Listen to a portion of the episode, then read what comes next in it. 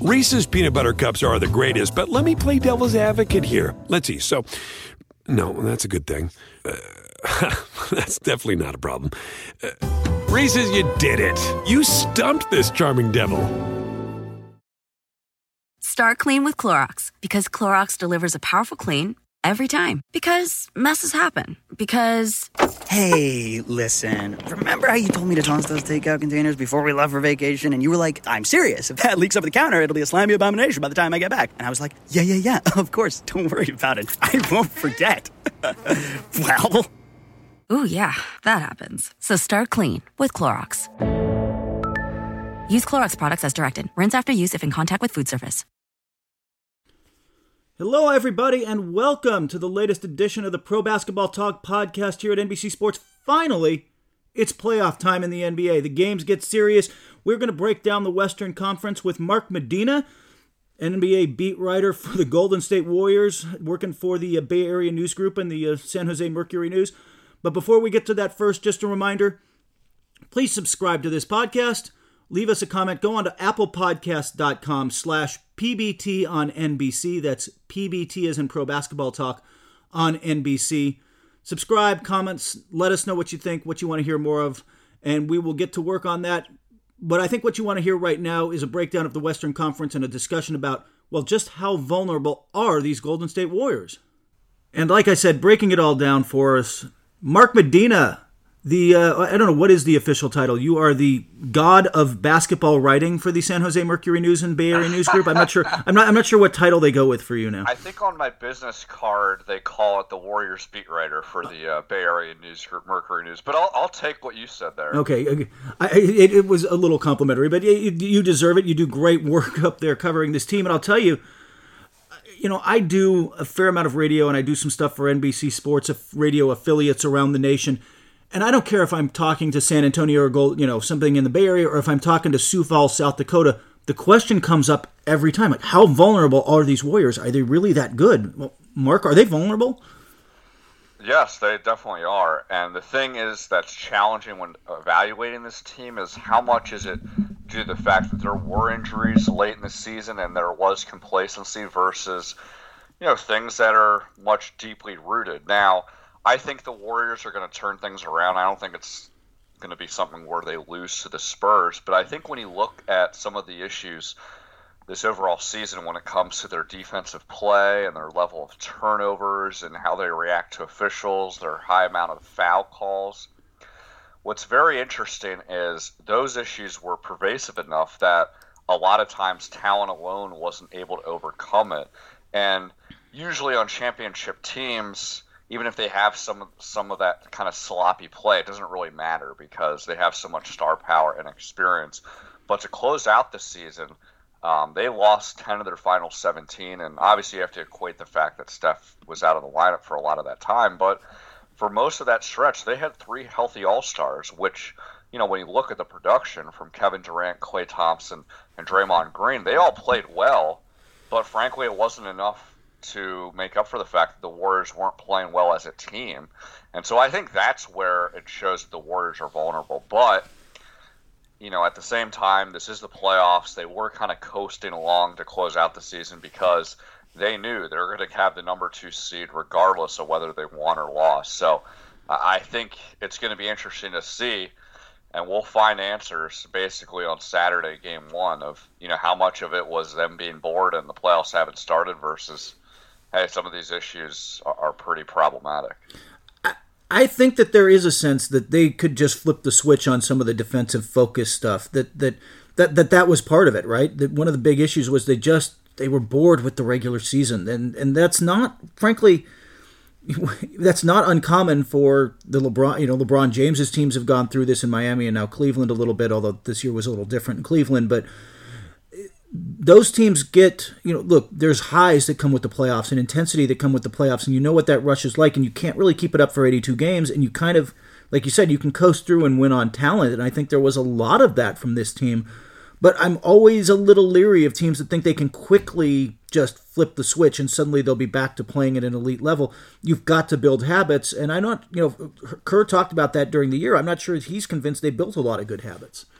No, they didn't, and I think the thing that was interesting to close out the season is that obviously things became more difficult with Steph Curry being out of the lineup, and to a lesser extent, Patrick McCaw. So they had a very thin backcourt. I mean, there were times where, I mean, Quinn Cook took advantage of his opportunity, but there were times where it was only him, Nick Young, and Klay Thompson as the available guards in the backcourt because sometimes Shaun Livingston was resting for minor injuries or just to preserve. So you you literally only had one playmaker, and then you had guys like Kevin Durant and Draymond Green handling the ball, and they're very well suited for that. But in a weird, twisted way the Warriors were anticipating because Steph was going to be out of the lineup for a while that that would suddenly create kind of that sense of urgency that we were talking about was lacking with just not even just the All Stars level of play. That was never an issue they were producing, but the fact that hey, they don't really have a margin for error. They can't really dump the ball off to Steph, and he can shoot 35 footers to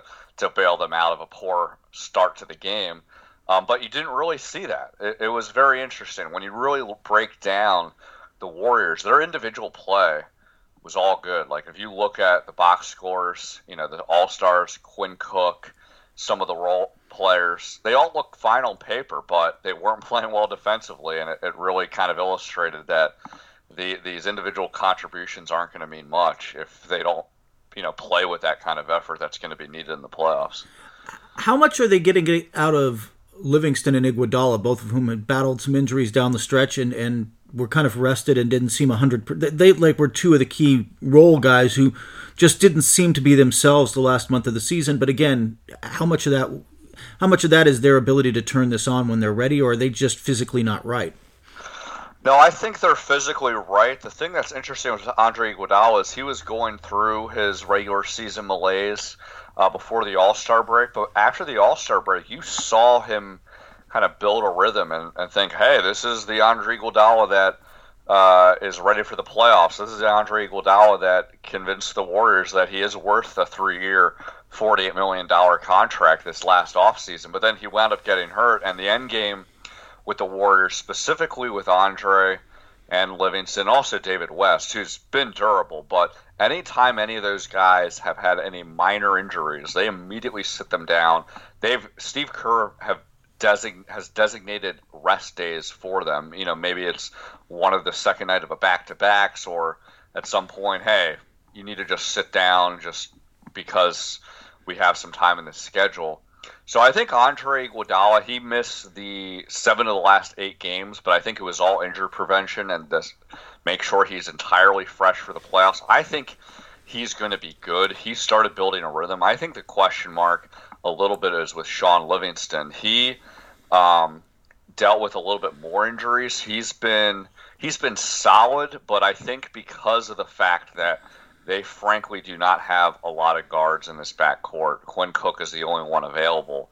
He's going to be asked to do have a, a bigger responsibility than what he's accustomed to. So on one hand, the Warriors have nothing to worry about with him because he's experienced and he never makes any bad decisions. He's never going to lose a game for you. But because they don't have Patrick McCaw and Steph Curry, he's going to be asked to do a lot more. And frankly, I don't know if he's capable of doing that. Um, so that'll be the interesting thing moving forward. What's the timeline on McCaw? For people who forgot, he, he fell pretty nastily on his back um, and, and has a, a, back bruise, basically. Um, what's the timeline on his return, or is there one?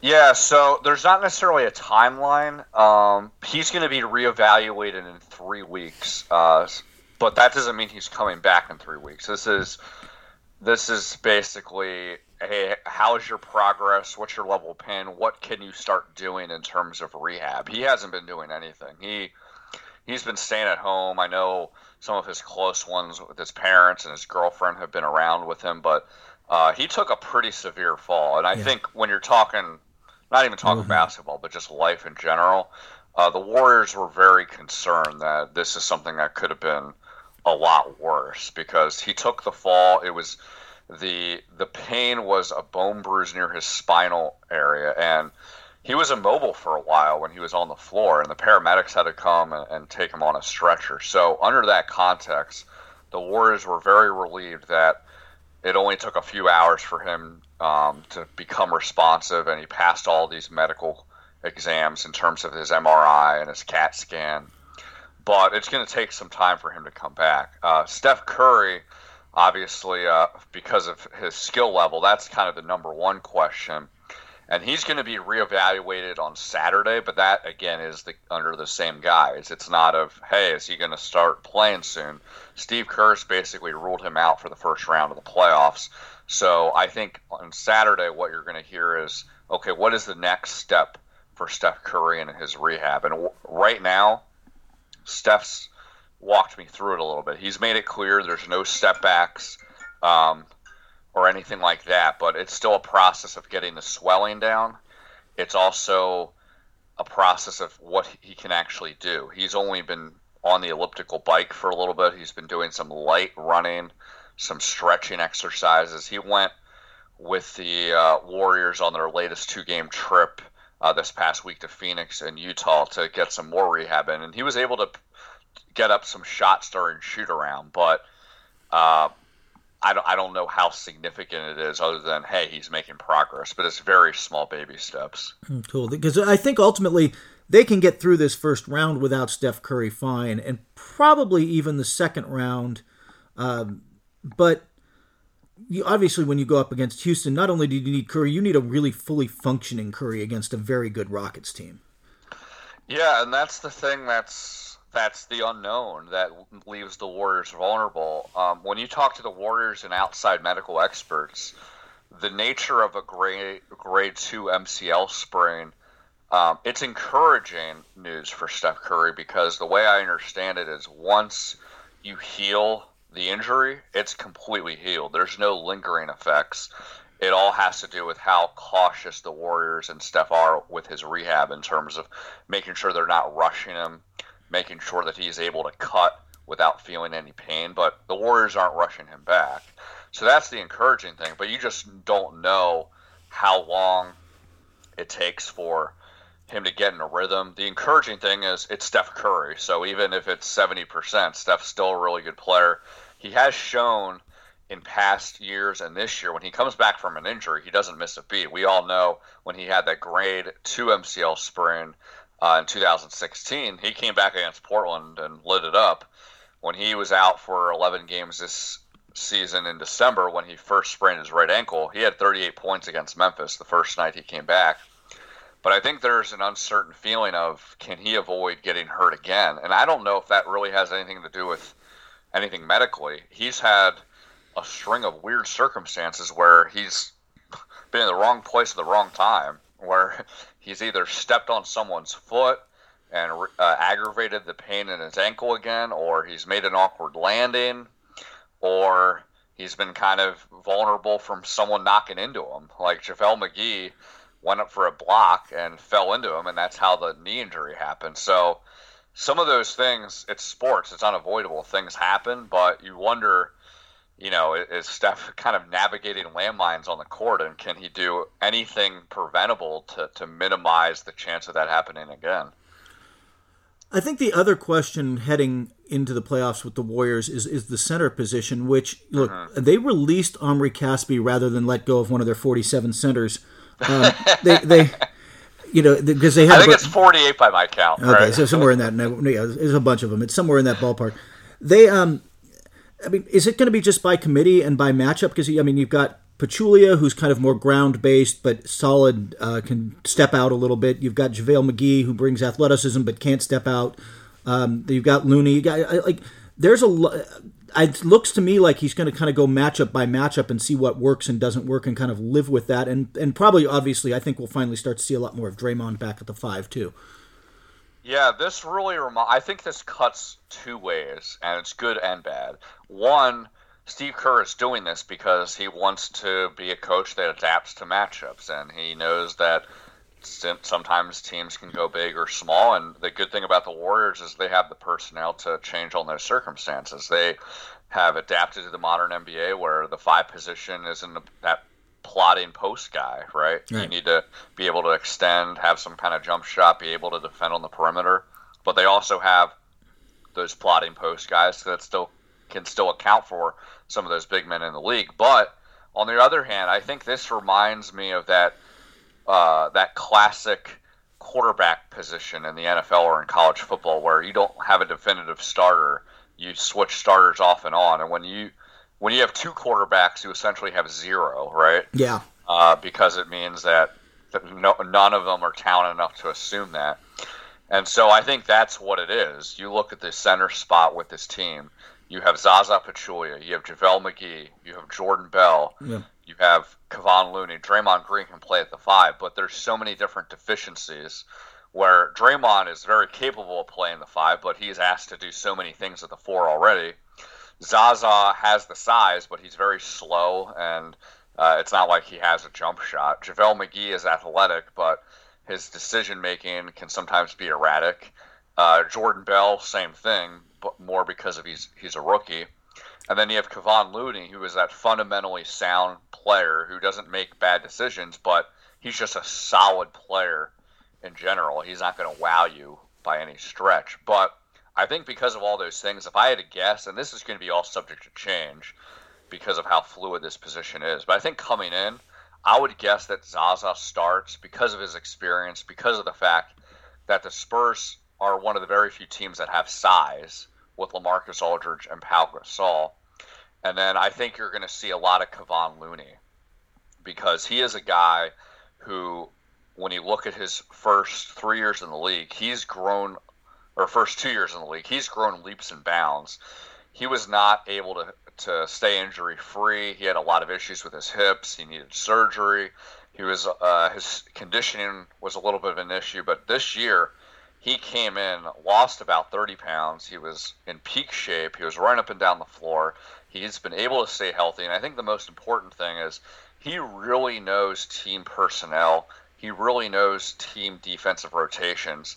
And I think when you've seen the growth and sputtering of rookie forward Jordan Bell and kind of the up and down play of JaVale McGee, uh, Kevon Looney's dependability and consistency has, I think, made Steve Kerr a lot more comfortable with choosing him as opposed to some of those other guys. And so I think when you're looking at it's the Spurs, even though they don't have the same kind of talent and depth that they used to have over that 20 year run, um, they still have Gregg Popovich and they still have size. And I think because of that, you're going to see a good dose of Zaza and Looney kind of manning that position.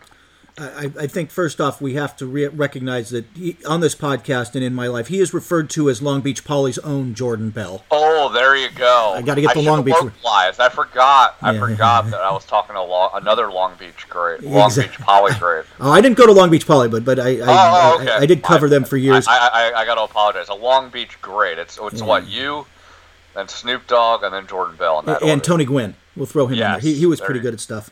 Um, yeah, and then and then then we can throw Cameron Diaz in, you know, somewhere. She's fine.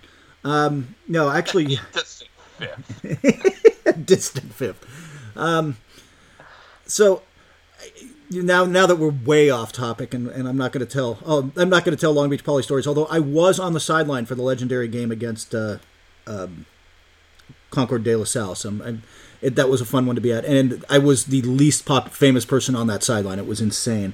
Um, pretty much the, I, thought they the- had, I thought they have like memorial plaques and yeah, jerseys there's, there's in the like there's it, and there and there- there's I mean every rap star you can name from that era was pretty much on the sidelines for that game. It was insane. Um, anyway, on to, on to other stuff. Back to the uh, you were talking about the matchup with with San Antonio. In some ways, I feel like, and we talked this a little bit, just kind of an I am. I think this might be the team that was best for them because, look, I don't want to diminish how good San Antonio is. They're disciplined. LaMarcus Aldridge is on my All NBA team. They are defensively really good. I think people are sleep on how good Dejounte Murray as a defensive point guard is, and uh, you know they'll be able to put him on. Uh, and without Curry there, they can put him on Klay Thompson and give Klay some trouble.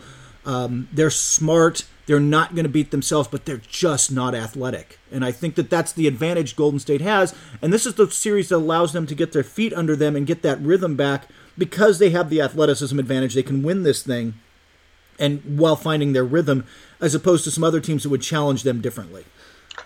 I completely agree, Kurt. And what's interesting, and the, so the Warriors aren't ever going to admit this because of just the amount of respect that they have for the Spurs and for Gregg Popovich.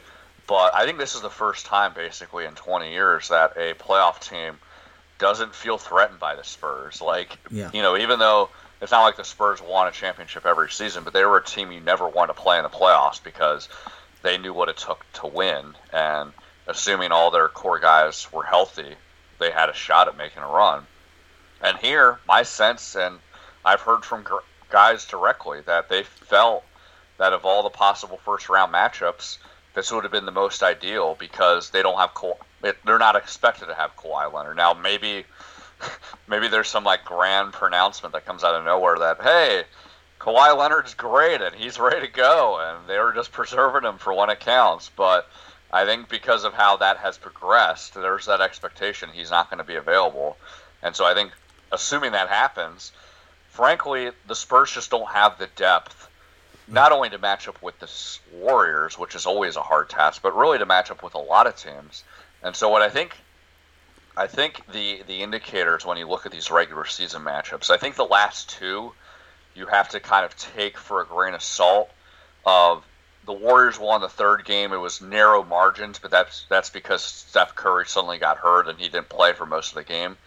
And then the last game, the Spurs won, but the Warriors literally didn't have any of their all stars. Like they entered the game without Steph, Durant, and Klay, and then Draymond got hurt late in the second or late in the first half. He took a a really painful shot in the uh, the region, uh, the private region. he was out for the rest of the game. So they literally didn't have any all stars, and they weren't really playing that hard to begin with because of the complacency. So I think when you look at the two regular season matchups to start off, what you saw was this the Spurs got out to double digit leads because the Warriors weren't necessarily trying hard.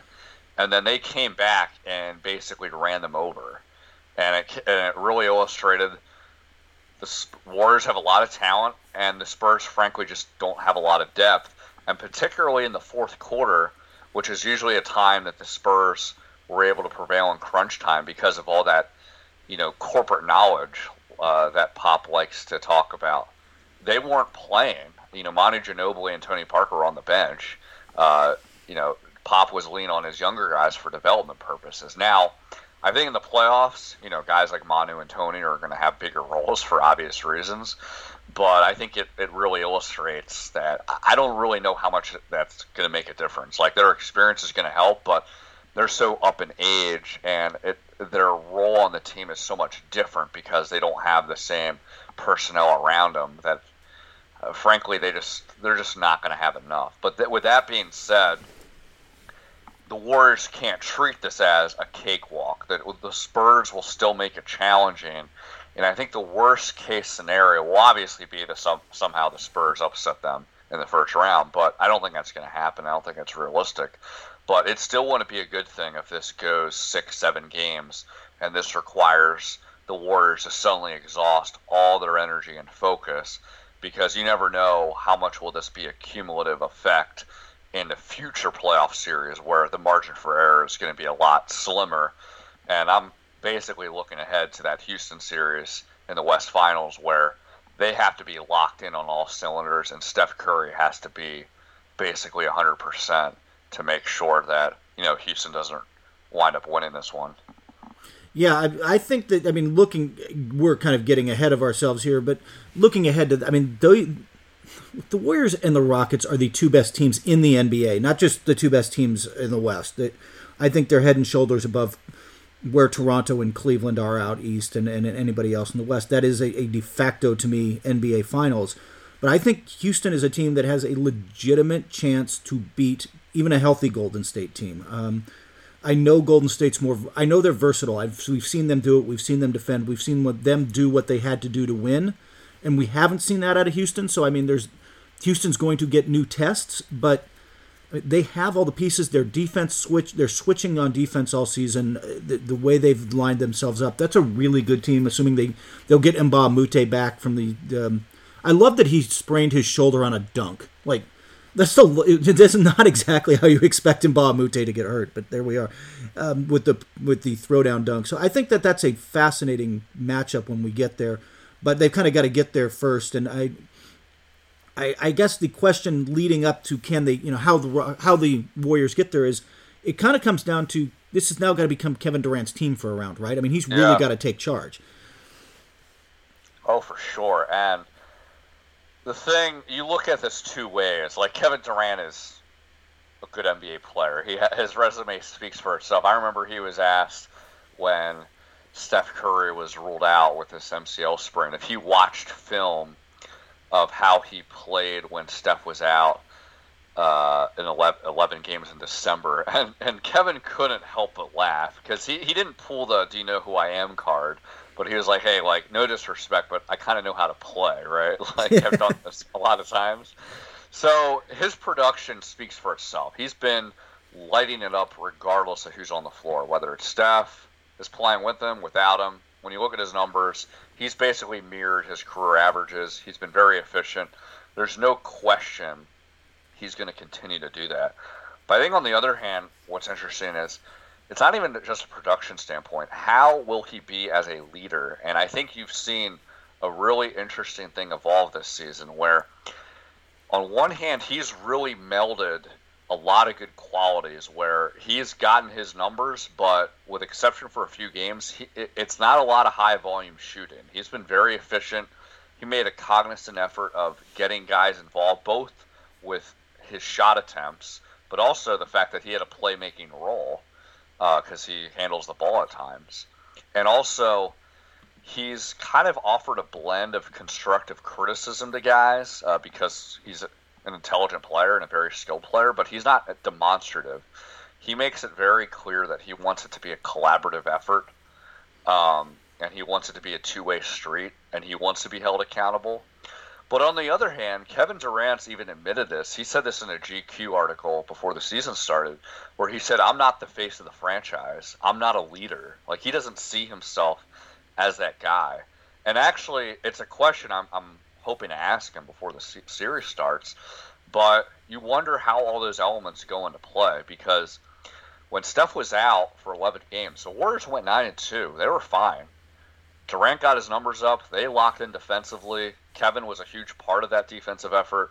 But again, when Steph was out to close out the season, the defense slipped a lot, and Kevin hasn't really gotten back to that level defensively that we saw earlier in the season where he was blocking a lot of shots. He and I think Rudy Gobert were basically trading numbers back and forth. They were first and second in the league in blocks, and he was getting a lot of praise from the Warriors and people around the organ or outside the organization, around the league, saying that hey, he has the makings of winning the Defensive Player of the Year award, and there hasn't been a lot of talk of that recently, rightfully so. So I'm wondering, like, how well can he meld all those kind of different ingredients together? The scoring and the production is not going to be an issue, but I think the the biggest example that best illustrates that is there were two games in Portland where Kevin Durant got 40 points, and another game he got 50 points, and the Warriors still lost. And that sounds absurd because you would think if a guy like Durant is getting numbers like that, which is even for his standards above and beyond, the Warriors should be able to win. But this really kind of, I think, circles back to what I was saying earlier at the beginning of the podcast that some of their other issues were so serious enough that Durant carrying them didn't make the difference. So when the playoffs start, I'm wondering how all those things kind of come together.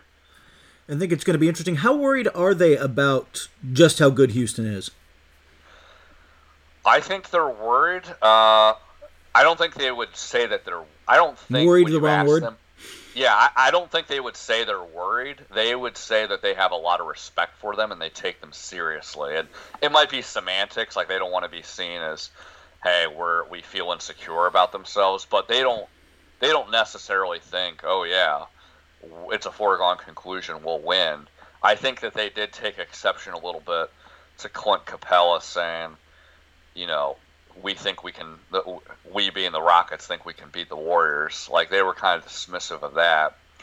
Um, and they understood it. Like they were in their shoes before when they were kind of the darling of the NBA and the rising team, and they felt they had the confidence to to knock down other teams a peg or two.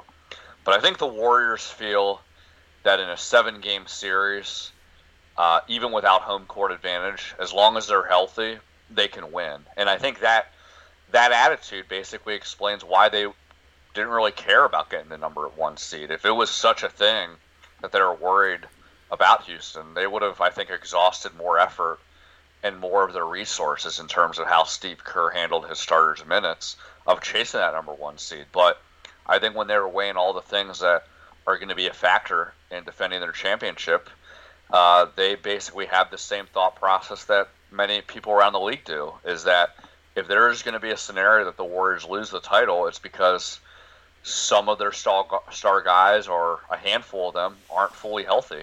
And so I think they, they like their chances. They're they, they're embracing they're bracing for a competitive series that could go six seven games, but they feel like as long as Steph, you know, and their other All Star guys are healthy, that they'll win it.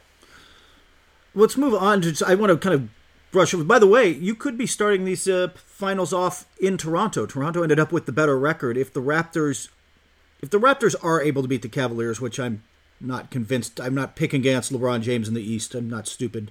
Um, but if if I mean that Toronto team, you'd have to actually start on the road. But I don't think they're too worried about that one either. Yeah, um, I got my passport ready. I I, I became used to this because I went to China uh, to yeah. Know, start off the preseason. So kind of it could bring me full circle where I go to a foreign country to open the season and technically a foreign country to close it. Right? Exactly.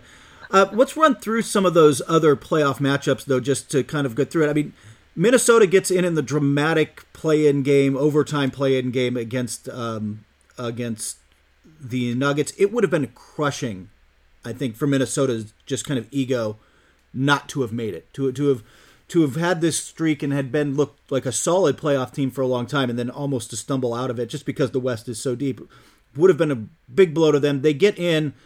Um, the playoffs are a learning experience, Mark, and I think the, uh, the, the Timberwolves are about to learn some hard lessons.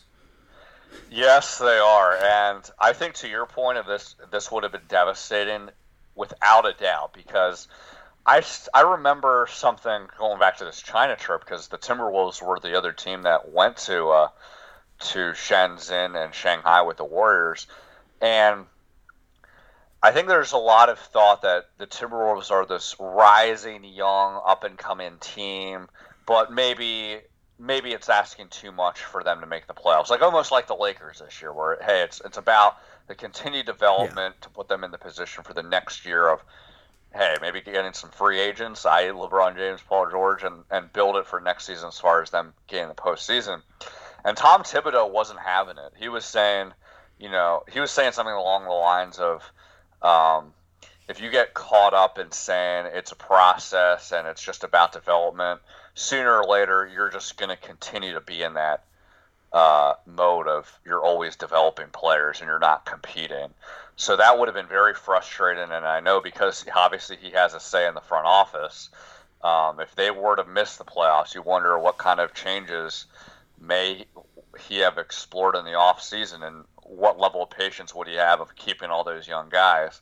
Now, obviously, that changes with the playoffs, but to go against the Rockets as, as the eighth seed, I could see them getting a game. Yeah. But probably nothing more than that. And that's nothing against Minnesota. I really like how they play. And a lot of their issues later on this season had to do with Jimmy Butler's injury. Um, but I just don't think that they're going to have enough. Like there's that clear, there's that clear separation of they're probably more of a young up and coming team as opposed to a competitive playoff team, even if they are in the playoffs. But I don't, I, I frankly don't see them making much noise in this first round series. No, I mean, look, the, the learning curve. Yeah, Jimmy Butler's not young. Obviously, you know the Jamal Crawfords and Taj Gibsons and stuff aren't young players.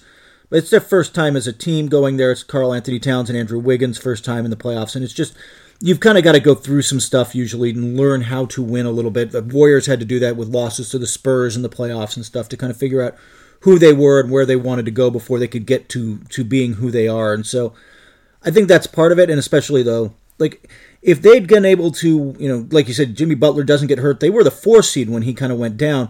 If they'd stayed in that four, five, six range, then maybe I'd be picking them to potentially win a round. But I, they they're not going to beat Houston. They're they're maybe going they don't defend consistently enough. They don't defend well enough, and when you have a weakness, it just gets exposed in the playoffs. You just teams hammer whatever your weakness is, whatever they perceive as your weakness. If it's if it's LeBron James, them trying to isolate LeBron James on Steph Curry or or Kyrie Irving on Steph Curry defensively, they're going to do it over and over and over again until you prove you can do it. I'm not sure the Minnesota's ready to defend at that level yet. And by the way, James no, Harden's pretty good, and it's asking a lot to defend at a level when it's Houston, right? Yeah, like exactly. They're, they're a league leading offense. They get up a lot of threes, and they know how to force a lot of turnovers. It's it's an interesting dichotomy because you know, Tom Thibodeau is known as that defensive guru, um, and he's definitely incorporated some of that philosophy. But the Rockets, you know, with Mike D'Antoni, that old tired criticism of, hey, he's a, co- a coach that doesn't care about defense, but they have a lot of good defenders on that team, mm.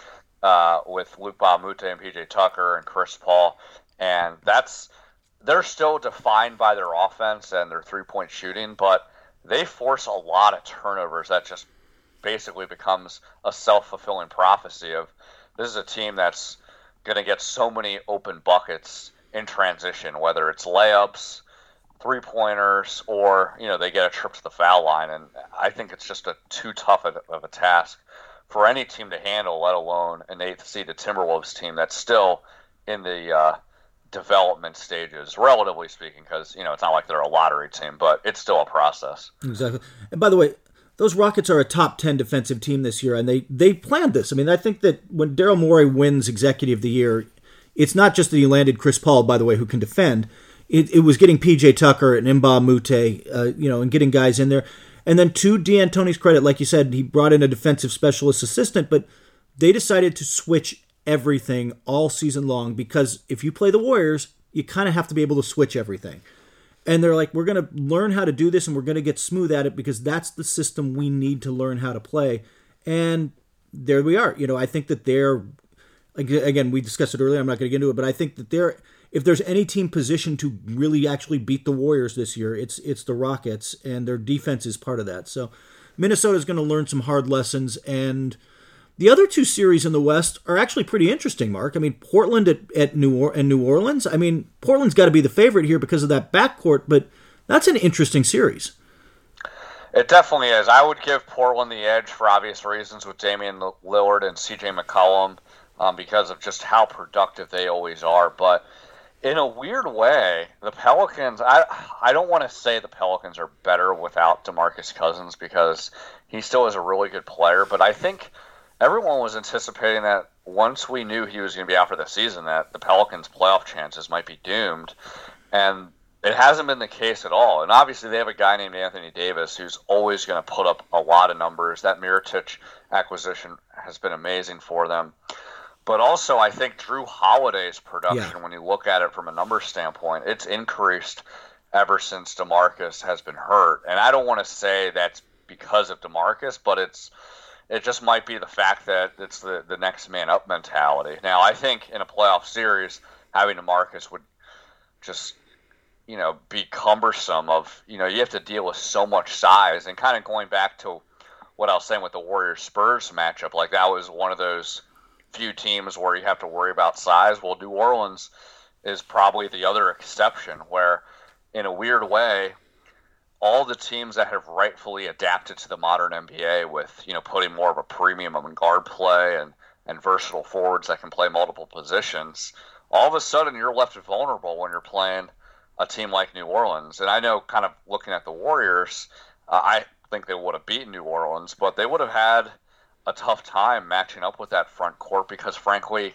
you know, the center by committee approach, they don't have that same level of talent that can match up with them. So it'll still give Portland fits, but when you're when you're having a lethal backcourt that can hit threes on a dime and get to the basket anytime they want, like ultimately that's going to prevail. Yeah, uh, with Cousins out, I think it start what they started doing on offense just played a little more to Jrue Holiday's strengths, and uh, they've got to find a way to incorporate that back in next year when when they bring this whole thing back together with Cousins because they will re-sign Cousins. Um, and and get him playing. But I think the other interesting thing in this series is Jrue Holiday is like an all defensive team level player. He is phenomenal as a, one of the better defensive point guards in the league.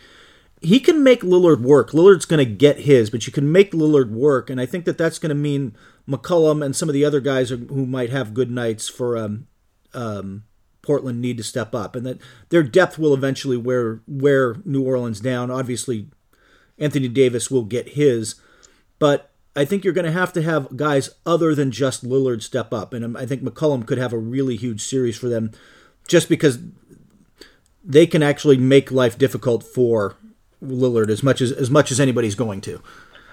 For sure, and I think one of the key things that Portland's done, and I know the Warriors have talked about this, um, is that it's obvious the roles primarily fall, fall onto McCollum and Lillard, but where defenses fall into traps is when neither of those guys have the ball. Like their antennas yeah. go up when the backcourt has the ball, but then a lot of times defenses tend to relax when they don't. But that's when they're most lethal because when you look at CJ and Damian, they're amazing at moving off the ball and amazing at catch and shoot. So it's not like they need the ball in their hands that long to wind up getting in an open basket and to shoot it.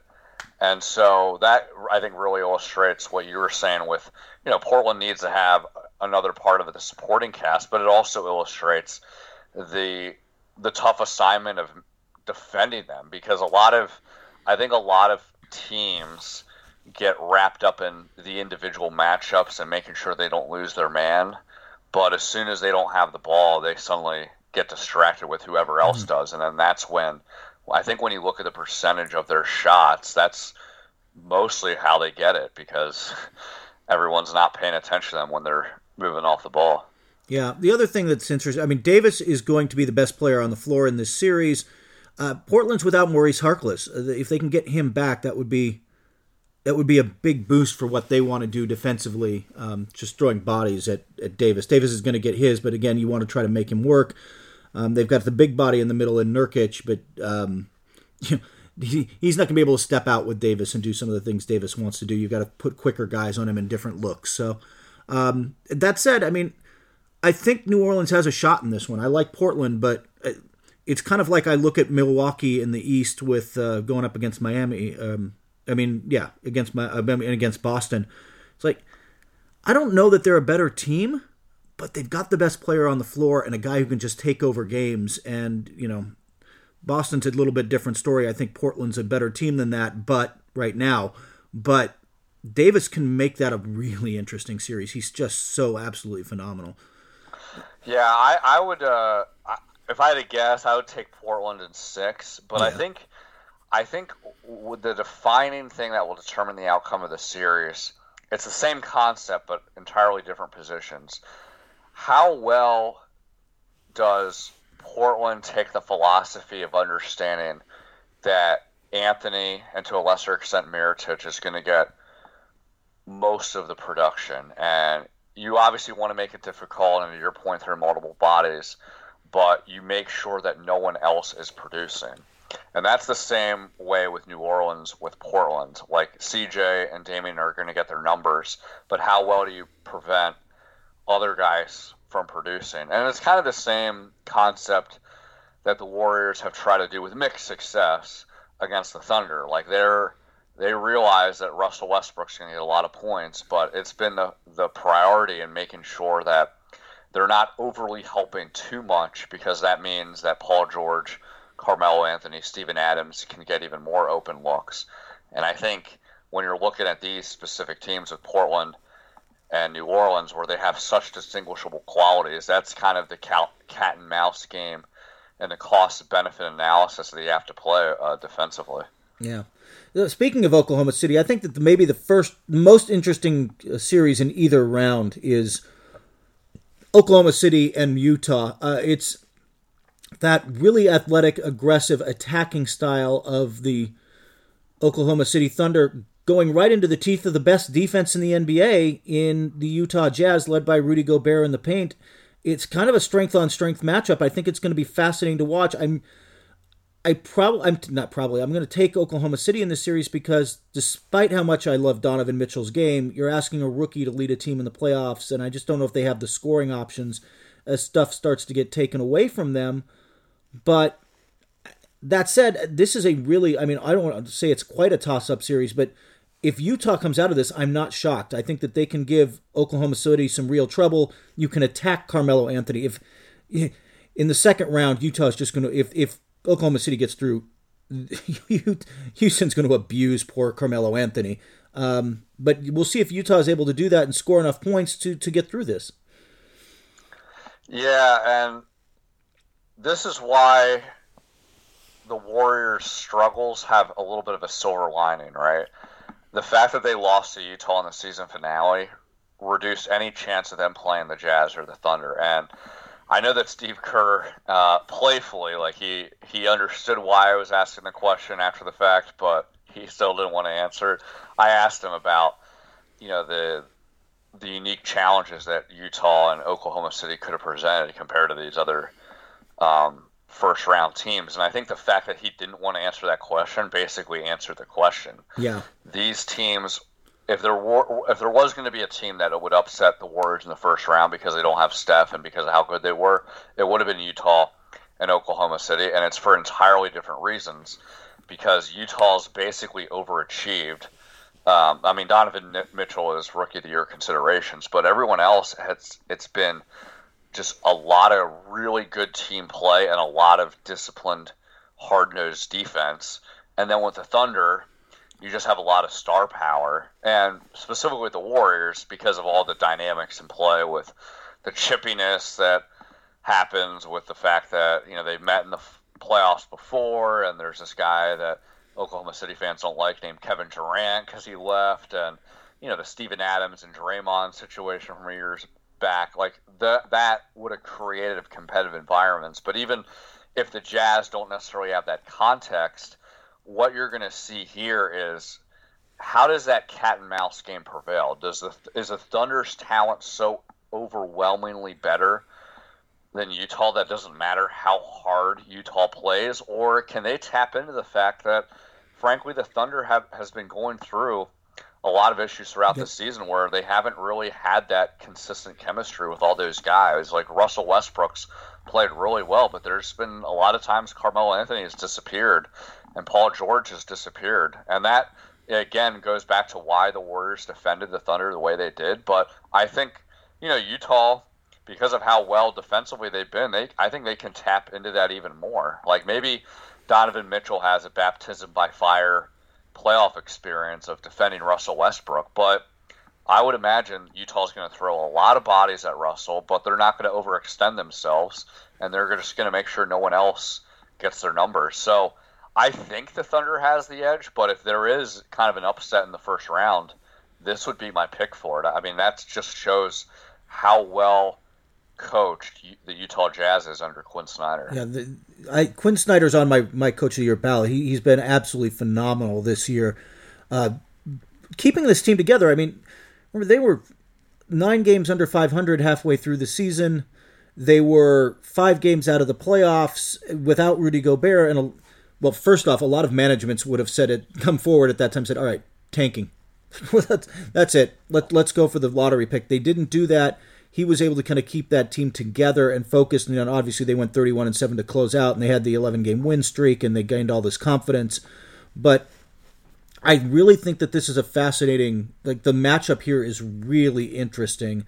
Um, and by the way, there is a lot of. I, you're right that the the Thunder are inconsistent this season, defensively and offensively. They, they tend to it tends to be too much Russ at times, and everybody else kind of stands around a little bit, and they don't do everything they need to do. And I, I, I think that the Jazz can exacerbate some of those problems with the way they defend. So, by the way, if if if the Jazz pull off the upset, I know Paul George says it doesn't affect him. Does it affect him when he gets to his offseason decision?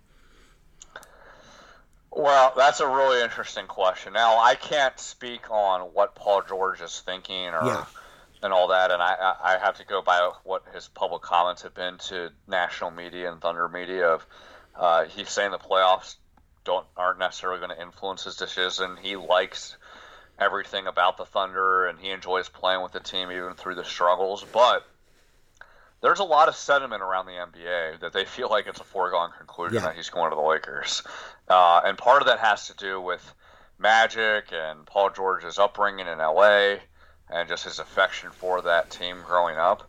But I think a lot of it has to do with the Thunder themselves, with just regardless of what any of these guys might be saying, it's been a struggle and all those guys figuring it out. And you look at it from a bottom line standpoint, I mean, the Thunder are in the playoffs, and you know anything can happen, right? But they didn't really improve that much compared to last year when they didn't have Paul George and didn't have Carmelo Anthony, and instead they had Victor Oladipo. Like, and you wonder, is this really going to make a difference? And so I don't want to say like breaking news, Paul George is going to the Lakers, but there's a lot of people around the NBA that think so. Yeah, exactly. I was.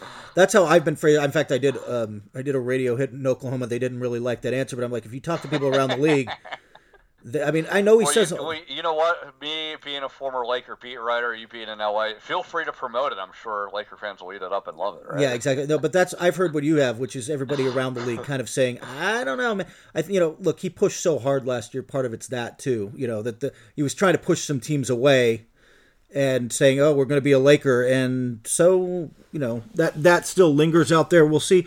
I still think it's got to f- have an impact to some degree. If you lose to Utah in the first round versus having a good second round and pushing Houston six games, seven games, it just leaves a different taste in your mouth. So we'll, we'll see if that does or doesn't influence him, or if it's he's made up his mind and he's uh, you know, he he's looking to buy DeAndre Jordan's crib because DeAndre Jordan's out. So we'll, we'll see. and, and here's the thing that makes Paul George's situation complicated, and I, I would say LeBron James as well, is is it really fair for them to say the litmus test is uh, their future hinges on if Cleveland wins the finals or if the Thunder win the finals. Like even if things are really good and they do no. everything right, like the Houston Rockets and the Golden State Warriors and the Toronto Raptors, like they might just be a much better team, right? Yeah.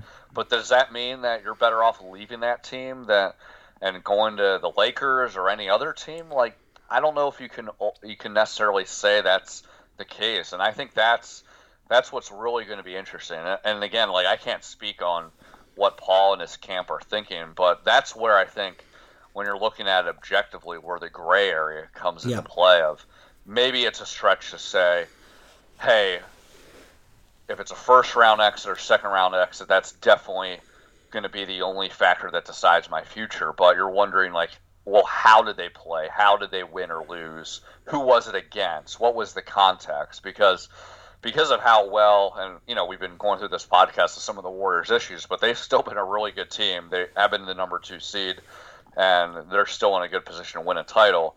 But it's almost unfair to ask any team that, hey, unless they're matching the standards that the Warriors have set, now the Rockets are set, I'm going to be unhappy. Like that's just not really a realistic to ask yeah, for. Exactly. If if if your goal is to win a title, which is something LeBron talks about uh, a, more directly than George, just because of the legacy issues.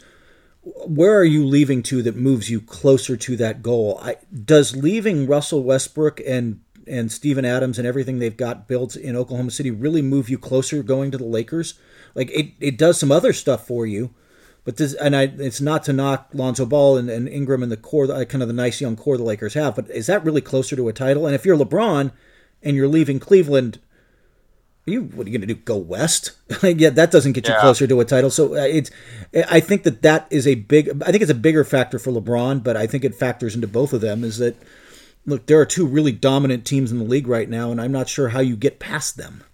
Yeah, and I think when you're looking at those two guys specifically, a lot of it hinges on with the Lakers. Who else are they able to bring in? Yeah. Um, but I think when if it's just one of those guys with the young team, yeah, they'll make the playoffs, but it's still a process. Like I don't think all of a sudden they're a contending team. So then it goes into what's the level of patience. Paul George could still have a little bit more level of patience because of where he is in his career, but LeBron, I think that's a much different thing. He's yeah. more on the tail end of his career. I'm not saying he's fallen off; like he's been playing out of his mind this season, but his shelf life and window is a lot less than Paul George and would he have the patience to just be waiting for everything to come to full bloom? And then to what you said, like why leave the Eastern Conference just to go to a Western Conference that has already had a playoff mess this year, where no one knew the seedings three through eight until literally the last day of the season. Um, so, that, and that's where I wonder, hey, does Philadelphia can you handicap them better because they're an Eastern Conference team? Who knows? Like all these different variables make it complicated. And that's assuming that the winning part is the driving force of all this and not business decisions. But when it comes to the winning, like there's so many different layers of, you know, where each respective franchise is at, what is the personnel, uh, but then what is what is kind of the trajectory? Are they in the position to win short term, or is this kind of a long term process that might yield bigger returns at that point? But is it really realistic to be waiting that long? That's that's going to be the thing that I think is is so complicated and fascinating. Frankly, makes it a lot more interesting. It does. It does. By the way, that Philadelphia rumor is picked up steam out around the league some with LeBron going there, but anything you hear, LeBron's inner circle is so tight and it's small and it's tight-lipped and they don't talk. So it's more speculation around him than anything else. So hey, but what about the Knicks? I mean, you see those billboards, he right? can he can pick his own coach. Yes, there you go. I, I remember. You know what that what, your line just made reminded myself of the Lakers, where that was one of their selling points Yeah. when D'Antoni stepped down. Hey, you know these guys can pick their own coach or whatever, but that Yeah. might sound enticing. But usually, guys go to a team once they know who the head coach is. No, but that being said, I mean LeBron went to Cleveland and he had no idea who David Blatt was, and that obviously didn't work out well in terms of that partnership. So who knows? Maybe maybe that doesn't even matter. Exactly. Well, this is thank you, Mark Medina, for doing this. Is Mark Medina from the uh, Bay Area News Group who covers the Warriors, the man who's going to go up to Steve Kerr and ask him if it's true he's leaving Golden State for the uh, Orlando job. Oh, that's a that's a question I got to ask him today. Hey, would you be interested? Are you thinking of leaving Golden State for a rebuilding process in Orlando?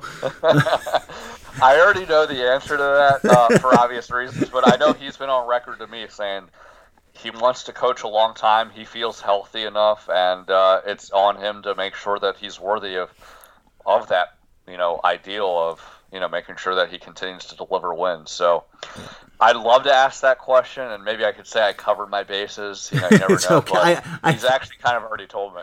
yeah, I, I think I think you're safe in saying no. He's not. Uh, or you know, if if Jay Wright leaves Villanova, he's not going there either. So, uh, all right, Mark, thanks for doing. People can catch your work online, and of course, they can find you on Twitter at, at Uh, Mark G underscore Medina, and I have my own podcast, the Planet Dubs podcast. Yes. you know I do interviews with uh, some of the guys in the Warriors and analysis. So we we have the new and archived episodes there every week for you. Yeah, actually, that's a great podcast too. Thanks for. for I meant to plug that earlier, and I, I suck at plugging things, so I'm glad There you you go. got to Well, that. I'll be Man. a shameless self promoter and doing it. Please, please do that, man. I am. I will see you soon. I may very well see you uh, as we get deeper into the playoffs, uh, and it, I believe, like the rest of the NBA, you know, traveling media, we're kind of rooting for Toronto, aren't we? Just, just a little, just on a personal basis. Just Yeah, I think so. And I know, well, I can't speak from this because this is, frankly, the first time I've covered the playoffs since 2013. I've been used to covering. Now, actually, I take that back. I would help our Clippers writers in the first round at home games, but this is my first time traveling for the playoffs since 2013.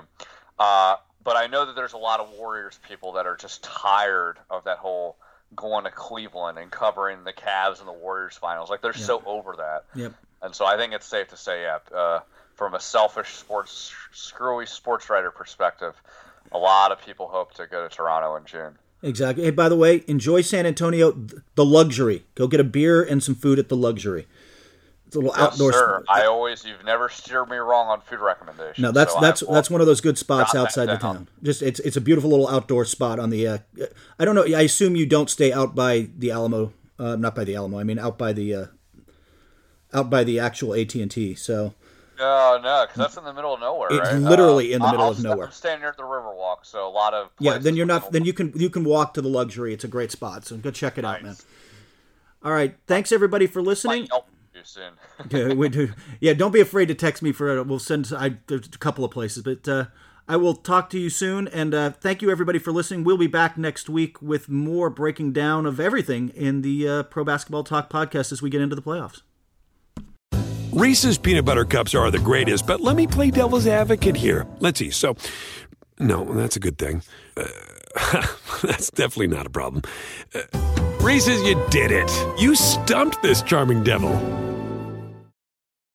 With the Wells Fargo Active Cash Credit Card, you can earn unlimited 2% cash rewards on purchases you want and purchases you need. That means you earn 2% cash rewards on what you want, like season tickets to watch your favorite team, and 2% cash rewards on what you need, like paying for parking. That's the beauty of the Active Cash credit card. It's ready when you are with unlimited 2% cash rewards. The Wells Fargo Active Cash credit card. That's real life ready. Terms apply. Learn more at wellsfargo.com slash activecash.